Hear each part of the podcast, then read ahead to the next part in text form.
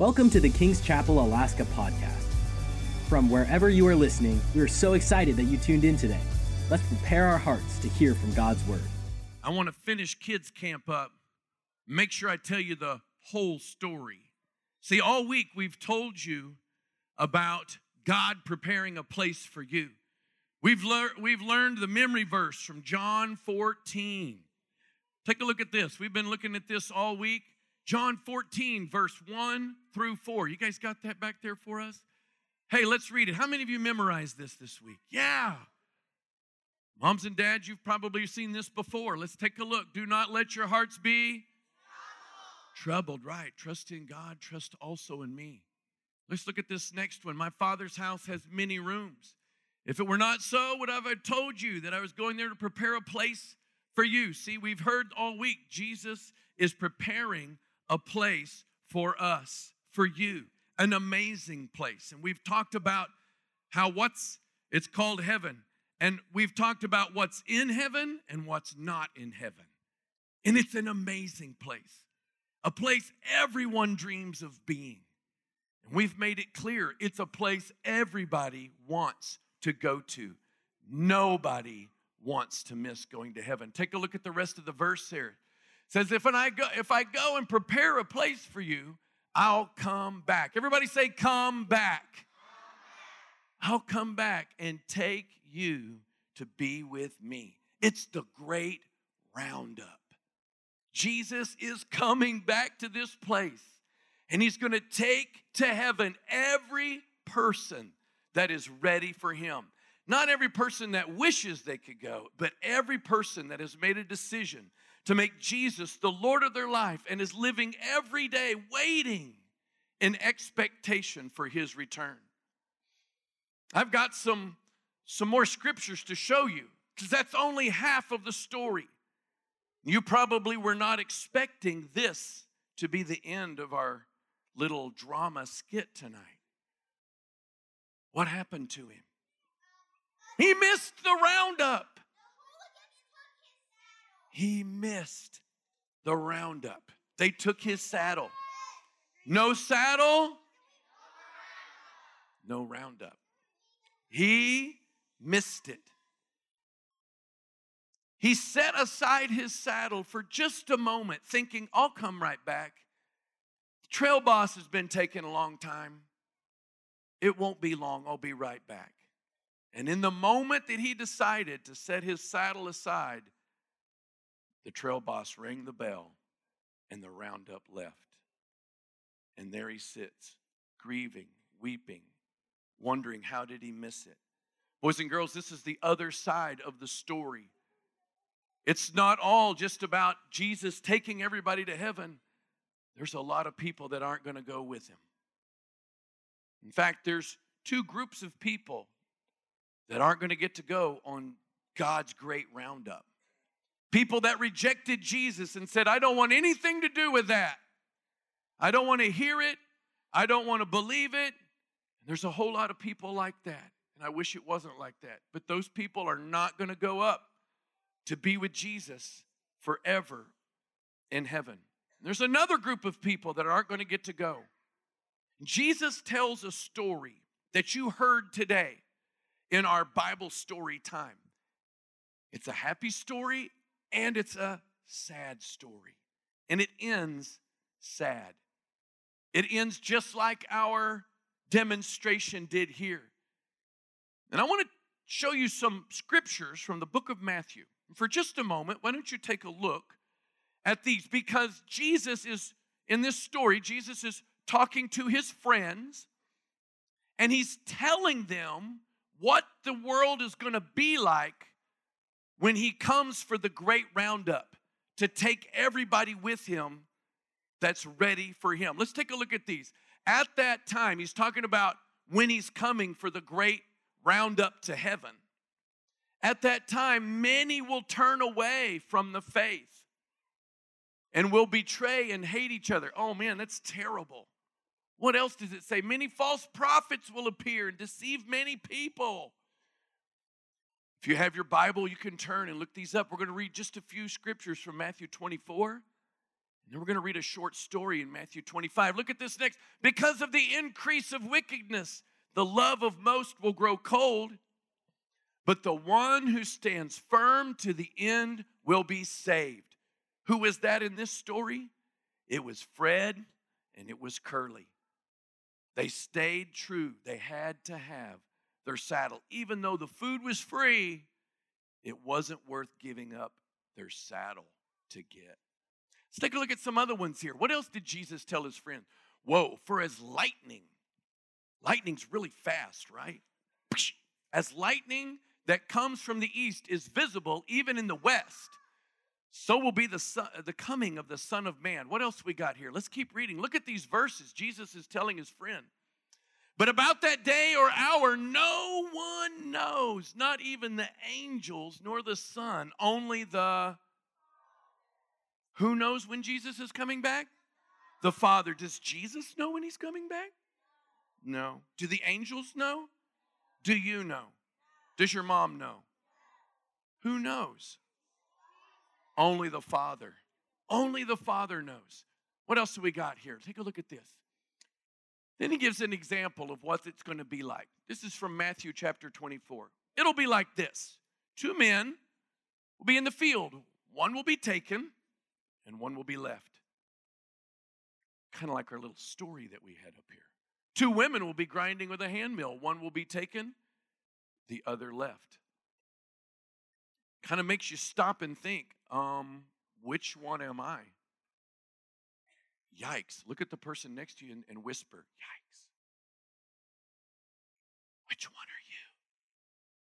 Which one am I? Moms and dads, it's not just a kid's story.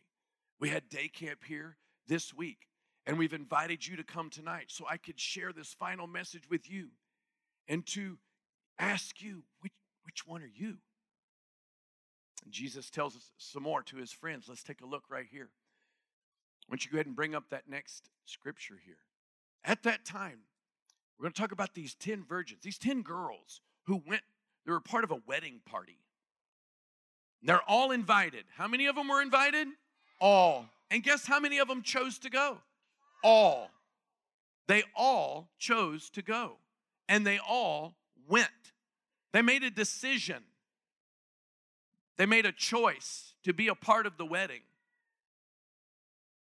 Let's take a look at what Jesus, he tells a story here. At that time, the kingdom of heaven will be like 10 virgins who took their lamps and went out to meet the bridegroom. That's their job. They're going to go light their lamps so the bridegroom knows where the party is, okay? And then they're going to get to go to the party. How many of them chose to be there? All of them chose. They all made a decision. Five of them were foolish, five of them were wise. Yikes. The foolish ones took their lamps but did not take any oil with them. Yikes. Look at the person behind you and say, uh oh. The wise ones, however, took oil in jars along with their lamps. Ah, what were they thinking? The wise ones, what were they thinking? Why did they take this extra oil with them? Ah, good answer.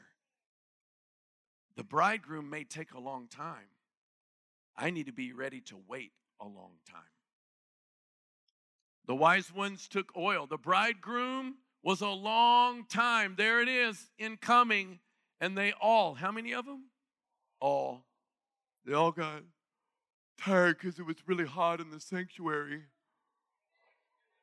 And the fans weren't, the fan, the fans, the fan, the fans weren't working.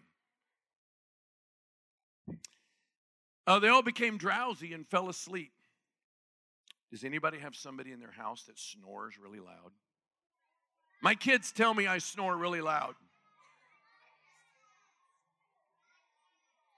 How many of you have a mom or a dad that snores really loud?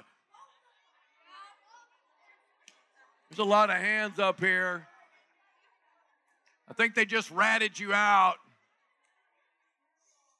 All right, you put your hands down. I'm almost done. Let me have your bestest attention. I'm almost done here. At midnight, the cry rang out Here's the bridegroom, come out to meet him. What happened in our story? There was a bell, wasn't there? It announced, hey, it's time. What else? Then all of them woke up. They all realized the bell had sounded. The foolish one said to the wise, Give us some of your oil because we don't have enough. And we're going to stop right there, and I'm just going to tell you in my own version the rest of the story. Five of them got to go to the party, five of them missed everything. They all made a decision to go. Some of their decisions were short, short commitments.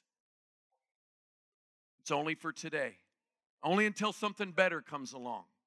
Oh, the bridegroom won't take a long time. I'm going today. But the other five, the wise ones, they had an understanding it might be a while. I better take along some oil in case I have to wait for a while. Boys and girls, in my final moments, and moms and dads, and everyone else that's here at King's, those of you that are watching online, it's a very contrasting story of two different ways of making a commitment as to Jesus as your Lord, as Him as your Lord and Savior. Everyone chose. I want you to hear me that. I want you to hear that from me. Everyone chose to go to the wedding. It reminds me of when I go to, to do a large, big event at, at uh, the Menard Center, and there's thousands of people, and I say, Who wants to choose Jesus today as your Lord and Savior?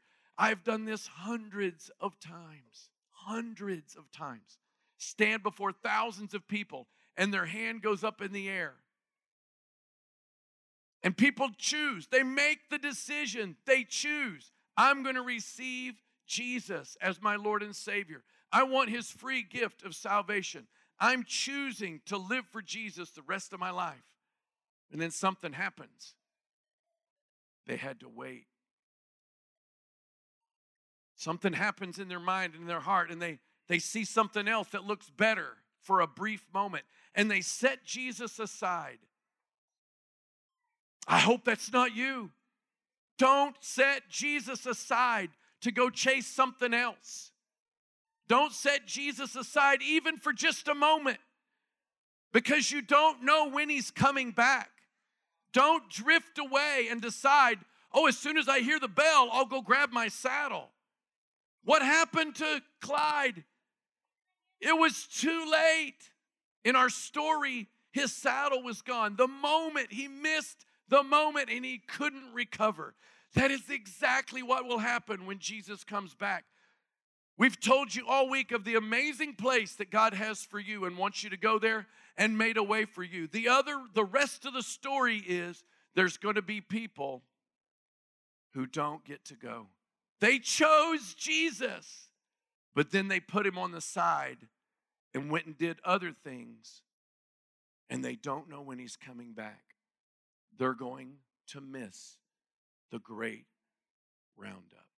It's a sad thing. There's two groups of people that are not going to go with Jesus when he comes back those who flat out refuse him, and those who chose him but then left him on the side. It's a real story. Jesus told this, it's a parable. He told a story about these girls at the wedding to tell us a truth. That even though you've made a decision, it has to be something you decide every day. It has to be something that you keep your mind and your heart set on. In our story, me and Fred, there was no way anyone was going to take our saddle. Uh, Trapper Dan this week tried to buy my saddle, tried to trade me two bits, four bits, eight bits for my saddle. And I told him, My saddle is not for sale. There is nothing going to keep me from going on the roundup. Moms and dads, boys and girls, that is the way we live for Jesus. That is the commitment we make. When we pray a prayer, we're not just reciting something that we hope is magic and that somehow one day we're just going to appear in heaven. It's a choice you make for the rest of your life. Tomorrow is as important as today. When you wake up in the morning, Jesus, your Lord and Savior, thinking of Jesus, Put your mind and your heart on things above, not on things below. We keep our mind on Jesus. We live in a way that pleases Jesus. We make everything about pleasing Jesus. It's a sad story. Some of you that are listening to, some of you are online. Right now, if Jesus returned, where would he find you? Which one of those girls would you be? Which one in our which one in our demonstration here would you be? The one who rearranged everything to keep the saddle next to him? Or the one who just set it aside for a moment? It's just a moment. Which one are you? I want to invite you to make it a daily decision. We're going to pray in just a moment. Moms and dads, you got kids in your house. I'm so glad. I've been a children's pastor working with kids for 23 years together. And then 15 years before that, working in kids' church. Ever since I was a kid, I've seen all kinds of kids, all kinds of families, all kinds of parenting, all kinds of different arrangements.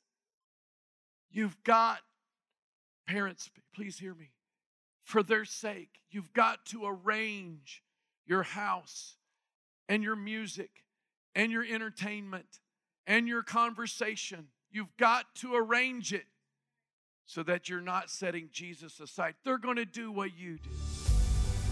Thank you for joining today's podcast.